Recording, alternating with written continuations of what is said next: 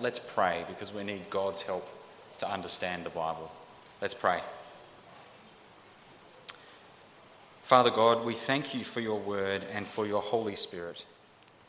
Please give us a love for your word now, and please work in us through your Spirit to help us listen and be glad at the good news of this passage. Amen. Now, I don't feel most days like my life is very victorious. I don't feel like I have many victories each day. Now, there are some, um, some small victories, uh, like getting the email count in my inbox down to zero. Um, sometimes I'm victorious in the bathroom when I clean the mould off the shower and get it sparkling. Take that mould, victory. Some, some nights uh, when Catherine and I, my wife, we, we play a board game, I win. Finally, victory over my wife. And, and that big one um, every day, the victory of getting the kids to actually eat all their dinner without half an hour of negotiations. Small victories. I wouldn't really say that my life is victorious, though. And it, it feels like this in my Christian life too. Not many victories. Despite my best intentions, I keep failing. I fail to, fail to obey God. I, I give in to temptation. Uh, I sin. Not many victories there. And then when I look around me, I look at, look at the rest of the world and, and Christianity in our society, uh, it doesn't feel like we're winning. The consistent message we get from our society is at best, you guys are irrelevant. Irrelevant. So just be quiet, sit there in the corner, and do your religious thing. Where is the victory in the daily grind of life? Because I do hear talk about victory in the Christian life, living a victorious life, but it just it doesn't connect with me. It doesn't seem real. It feels like failure is more normal. I would love to wake up every day with, with confidence. I'd love to look at the things against me and say, Ha, I'm not afraid. I'd love to know that I'd have victory that day. Would you like that too? Would you like a victorious life? Please open up your Bibles at Joshua chapter 10.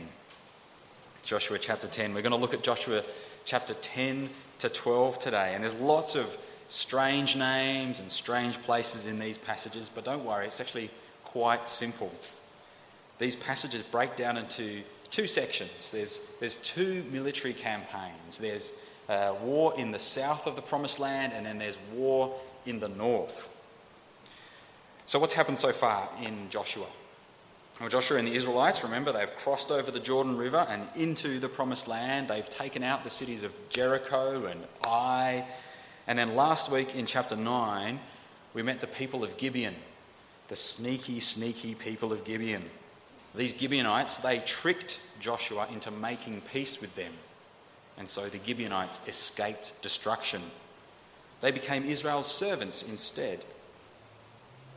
Now, news of all these events has spread throughout the land, and the king of Jerusalem, not far from Gibeon, he hears this news and he is terrified.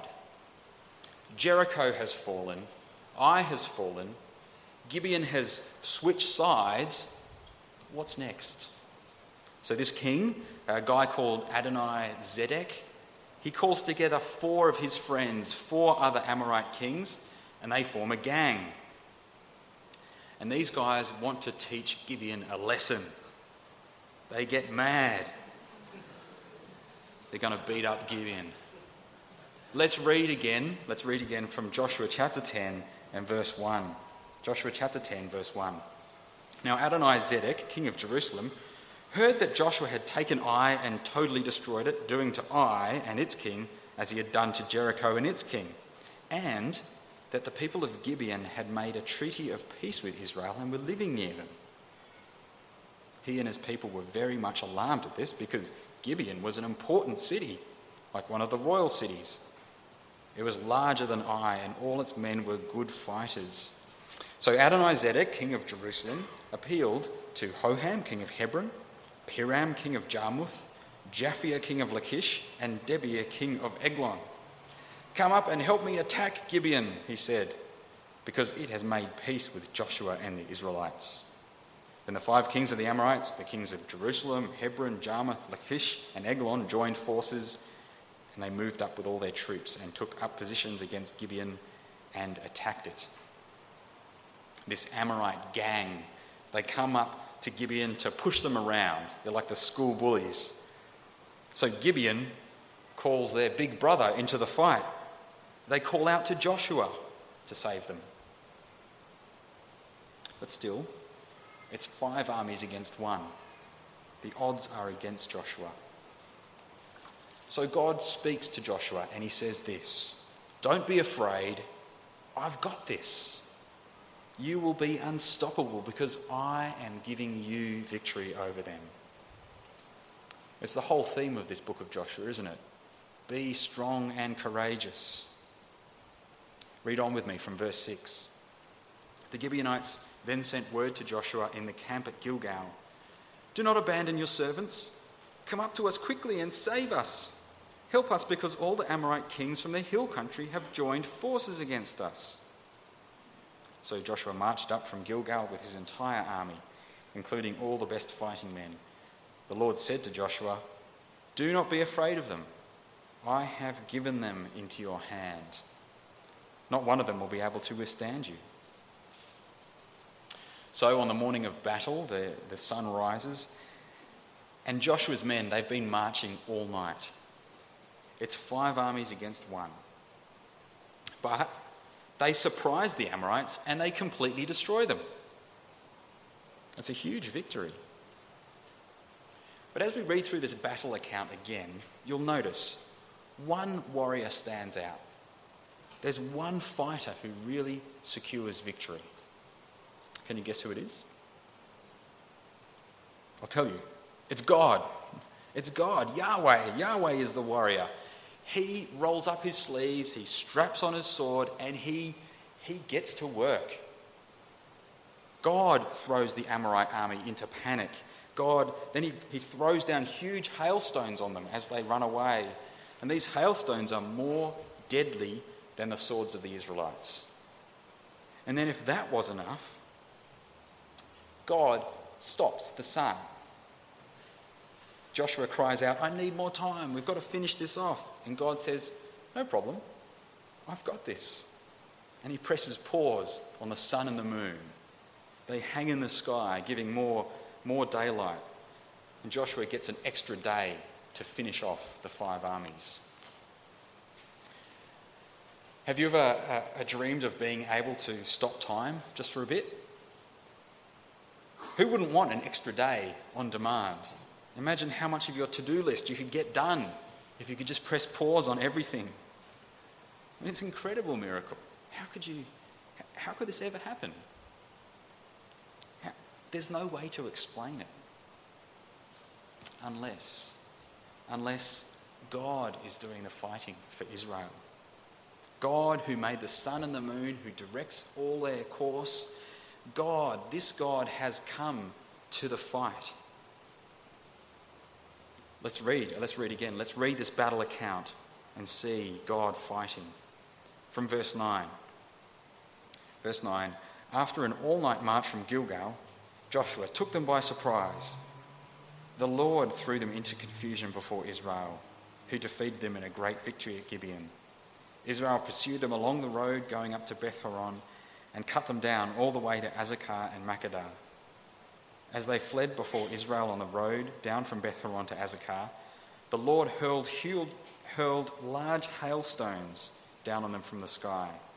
And more of them died from the hailstones than were killed by the swords of the Israelites. On the day that the Lord gave the Amorites over to Israel, Joshua said to the Lord in the presence of Israel, O sun, stand still over Gibeon. O moon, over the valley of Aijalon. So the sun stood still and the moon stopped till the nation avenged itself on its enemies, as it is written in the book of Jashar. The sun stopped in the middle of the sky and delayed going down about a full day. There has never been a day like it before or since, a day when the Lord listened to a man. Surely The Lord was fighting for Israel. Then Joshua returned with all Israel to the camp at Gilgal. Well, with their armies cut down by God, those five Amorite kings run off with their tail between their legs and they hide out in a cave. But Joshua finds out where their cave is. It's near a town called Makkedah. And Joshua, he traps them in the cave with rocks. They're like rats in a cage. And Joshua is saving these kings up for later. He wants to make an example of them. Later on, after all the battle is finished, he, Joshua, goes back to the cave and pulls the five kings out to make a show of them. And his point is to remind Israel just where victory comes from. Joshua pulls the kings out of the cave and he reenacts their defeat. His commanders, they, they put their feet on the necks of these Amorite kings, and as they're grinding their faces into the dust, it's obvious they are utterly, totally defeated. And the message is this this, this is what God will do to your enemies, Israel. So be strong and courageous. Have no fear. God is fighting for your victory. Let's pick up the story in verse 22. Verse 22 Joshua said, Open the mouth of the cave and bring those five kings out to me. So they brought the five kings out of the cave, the kings of Jerusalem, Hebron, Jarmuth, Lachish, and Eglon. When they had brought these kings to Joshua, he summoned all the men of Israel and said to the army commanders who, came, who had come with him, Come here and put your feet on the necks of these kings. So they came forward and placed their feet on their necks. Joshua said to them, Do not be afraid, do not be discouraged, be strong and courageous. This is what the Lord will do to all the enemies you are going to fight. Then Joshua struck and killed the kings and hung them on five trees, and they were left hanging on the trees until evening. Don't stop, don't be discouraged, Joshua. And Joshua certainly doesn't stop. He, he sweeps through the south of the promised land like a tsunami, just wiping out everything in his path. He takes Makkedah near the cave, victory. That same day, he attacks a place called Libnah, victory. The next day, it's off to Lachish, victory. Then Eglon in the afternoon, victory. Off to Hebron, victory. And then Debir, and you guessed it, victory. A long march through the south of the promised land, victory all the way. They move through the country at lightning speed, just steamrolling these cities. But again, it's not their own stamina. It's not their own tactics that win the victory. In verse 30, we read about Libnah and it says, The Lord also gave that city and its king into Israel's hand. Then later on in verse 32, it says, The Lord handed Lachish over to Israel. The Lord God hands over city after city to Joshua, victory after victory, because God is their warrior. He is the one stepping on the necks of the enemies. Chapter 10 ends uh, with a summary of all this, a summary of this, this southern campaign. Joshua subdues the whole region in one swift blow. How? Because God is fighting for him. But this fighting, this, this, what God does, we, we have to be clear. It, God is not at a distance. God is intimately involved in this fight. He's not, he's not passive, he's not just playing a support role. It's not like he's, he's standing on the sidelines of a, of a uh, football game and calling out orders. It's not like he's playing chess, uh, you know, pushing pieces around at a distance. God is actively, intimately fighting for his people. So let's read the summary of this campaign from verse 40 verse 40 to 43. So Joshua subdued the whole region, including the hill country, the Negev, the western foothills, and the mountain slopes, together with all their kings. He left no survivors. He totally destroyed all who breathed, just as the Lord, the God of Israel, had commanded. Joshua subdued them from Kadesh Barnea to Gaza, and from the whole region of Goshen to Gibeon. All these kings and their lands Joshua conquered in one campaign because the Lord, the God of Israel, fought for Israel. Then Joshua returned with all Israel to the camp at Gilgal. So that's the southern campaign. But meanwhile, off in the north of the promised land, another king hears about what's been going on, and he is filled with dread. This guy's name is Jabin, king of Hazor. But Jabin is a fool because he goes up against Joshua as well. And he goes above and beyond the southern king Adonai Zedek in gathering an army. He forms an even bigger gang to make war on Israel. Jabin searches far and wide, high and low, east and west for anyone who will join him to make war on Israel. Let's read about him from chapter 11, verses 1 to 5. Chapter 11, verse 1.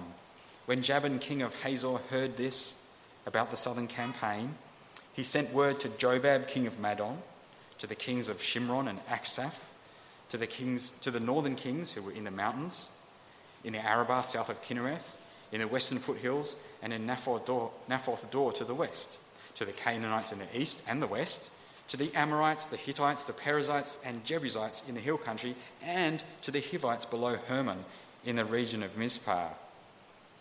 They came out with all their troops and a large number of horses and chariots, a huge army, as numerous as sand on the seashore.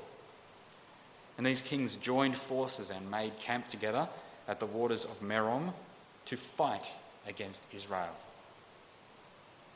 All those places, endless list of all these kings and their armies getting together to fight against Israel, a massive army. And they have the cutting edge military technology of the day. They have horses and chariots. The Israelites don't have those. Horses and chariots, this is, this is the ancient version of the tank. So, Jabin and his multitude, they ride out this great war machine. So again, God speaks to Joshua. He encourages him and says, Don't worry, I've got this. By this time tomorrow, they'll all be dead by your swords. You can burn their chariots and you can cut their, the horses' hamstrings. You don't need cutting edge man made technology for victory. You have me. Let's read on from verse 6 in chapter 11. Verse 6 The Lord said to Joshua, Do not be afraid of them because by this time tomorrow I will hand all of them over to Israel, slain. You are to hamstring their horses and burn their chariots. So Joshua and his whole army came against them suddenly at the waters of Merom and attacked them. And the Lord gave them into the hand of Israel. They defeated them and pursued them all the way to Greater Sidon, to Misrephoth Maim, and to the valley of Mizpah on the east, until no survivors were left. And Joshua did to them as the Lord had directed. He hamstrung their horses and burned their chariots. A vast army. They're powered by modern technology. But with God fighting for him, Joshua is unstoppable. He defeats the army, he burns Hazor to the ground, and he has victory in the north. So, south and north, Joshua experiences victory after victory. And chapter 11 finishes with another summary, this time of, of the whole campaign, the whole uh, um, military campaign throughout the promised land. And in this summary, we see that God has even more control than we've already seen in a battle. He even controls the hearts of the enemy. As God goes out to fight, he hardens the hearts of the Amorites because he wants to totally destroy them. See, God wants to scrub the land clean. He wants to scrub the promised land of the Amorite sin. He wants to get at this sin out of every corner of the land, prepared for his people. The Bible tells us that, that God has been waiting for centuries as the sin of the, the Canaanite, the Amorite people, that sin piles up before him. But now God acts. He strides out into battle to, to defeat them. And north, south, east, or west, God is unstoppable. Let's read this summary from verse 16. So Joshua took this entire land the hill country, all the Negev, the whole region of Goshen, the western foothills, the Arabah, and the mountains of Israel were their foothills, from Mount Halak, which rises towards Seir, to Baalgad in the valley of Lebanon below Mount Hermon. He captured all their kings and struck them down, putting them to death. Joshua waged war against all these kings for a long time. Except for the Hivites living in Gibeon, not one city made a treaty of peace with the Israelites, who took them all in battle. For it was the Lord himself who hardened their hearts to wage war against Israel, so that he might destroy them totally, exterminating them without mercy, as the Lord had commanded Moses. And the final result of all of these victories, the final result for God's people, is rest. Rest. Finally, no more fighting, no more enemies peace in the land, life, life without fear, just like God has been promising. And so we come to the last verse of chapter 11, verse 23. So Joshua took the entire land, just as the Lord had directed Moses, and he gave it as an inheritance to Israel, according to their tribal divisions. Then the land had rest from war. So God wins victory after victory for his people. They get to rest in the land. Now, if you listed out all of God's victory, it'd be a great reminder of what he's done. It'd be a long list of victories. And in fact, that's exactly how this section of Joshua ends. Chapter 12 is a long list of victories. It's a list there for the Israelites to go back and read through. But it's not something they can look at and then gloat about it. It's not a list to show how strong they are. No, no. As, as the Israelite you know, traced their finger down this list of names of, of defeated kings, they were supposed to remember what God had done, how He had given them victory and rest. In chapter 12, it's not just some list of weird, boring names. This is God's greatness this is his faithfulness listed out. This is a picture of God's hand grabbing the sword to defeat his enemies. This is God's intimate involvement in winning the battle. But having said that this is a great list to read, we're not going to read it right now. So, what have we seen? What have we seen in chapters 10 to 12? North, south, east, west, if you're against God, you're doomed. But if you're with God, you have the advantage. Joshua's war shows it. Miraculous victory against the southern kings, complete victory in the north, even against massive odds. And Joshua doesn't need to fear. Not chariots, not multitudes.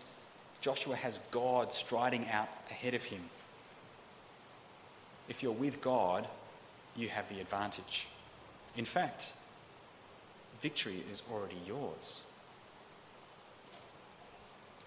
Friends, we Christians today, I think, need to hear this message too. God actively fights to hand his people victory. But these victories we read about in Joshua were just a shadow of what was to come. Because God has actively, intimately fought for you in Jesus. He has won the ultimate victory. For the Israelites, it was the foreign nations stopping them from living in the promised land. But for us, what stops us from the true promised land, from entering God's eternal kingdom? What are, who are our enemies? Well, our enemies are the devil. Our enemies are our own sin and the final consequence for sin death eternal death. This is the gang that we face death, sin, and the devil. But, friends, God actively, intimately fights for his people. The victory is already won. You see, Jesus became one of us. Jesus lived a full human life. Jesus faced all our temptations. Jesus joined our war. He's standing in the mud on the front line. Jesus didn't uh, play a support role. Jesus didn't stand off in the distance saying, You can do it. Jesus didn't even just give us orders for battle and leave us to do our own work.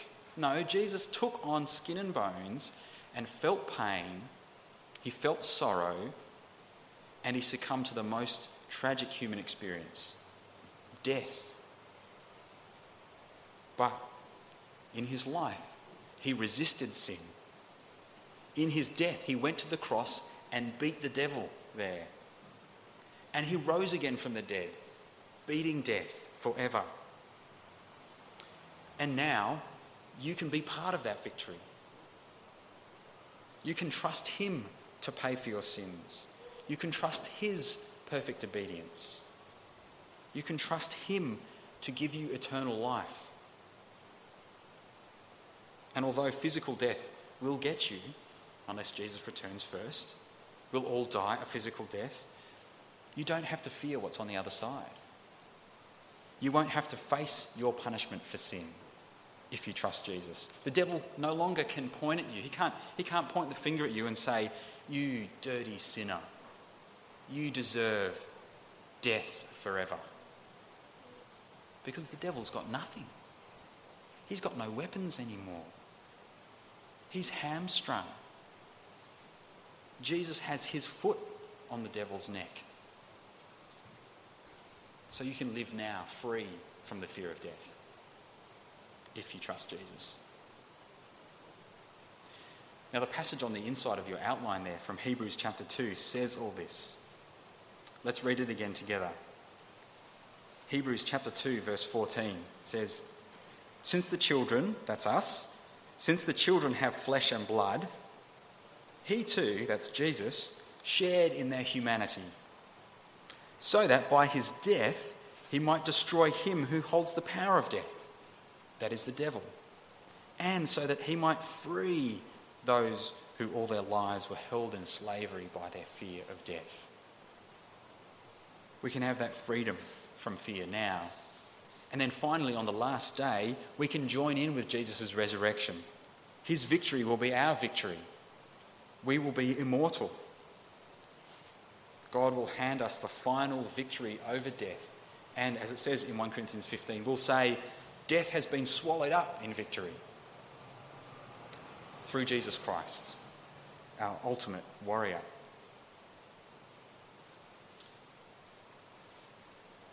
This all sounds fantastic if you ask me. But what about our daily life? Please don't mishear me here. The Bible doesn't promise that we won't sin. The Bible doesn't promise that we won't struggle. We will sin. We will struggle. We'll fail. It won't feel victorious a lot of the time. But we can have comfort and hope in the daily grind. Because victory is not found in our efforts, in our strength. Victory isn't even found in our ability to have faith. No, victory is found in Jesus, in what he has done, already done. That is our hope, our confidence, our comfort. When we sin, and we will, we can look at the cross and the empty tomb of Jesus and we can ask for forgiveness with confidence. We can look at the cross and the empty tomb and say, Ha, see, look at the victory Jesus won for me. Even when the devil is attacking, even when we face the fear of death, we can have confidence, joy. We can have every reason to keep trusting God. Remember, friends, north, south, east, west, wherever you go, wherever you are, if you're not trusting in Jesus, you're doomed. Without Jesus, sin, death, the devil, they will defeat you. But if you do trust Jesus, you have the advantage. Victory is already yours, even in the daily grind. Because victory is not found in our strength, not in the strength of our faith, but victory is found in the object of our faith, Jesus Christ. in his life, in his death, in his resurrection. Jesus holds the sword, and you can be on his side. So, are you with him? Are you with him? Yes? Then you have the victory. Let's pray together. Father God, we thank you for the victory Jesus has won. Thank you for the confidence we can have that our enemies are already defeated. Please help us to rejoice in that victory. Please help us to turn back to you and ask for forgiveness when we fail. We pray for those who are finding the daily grind hard. Please encourage us, give us joy, give us determination, knowing that the devil is already defeated and death won't have the final word. Father, we praise you for our warrior, King Jesus. Amen.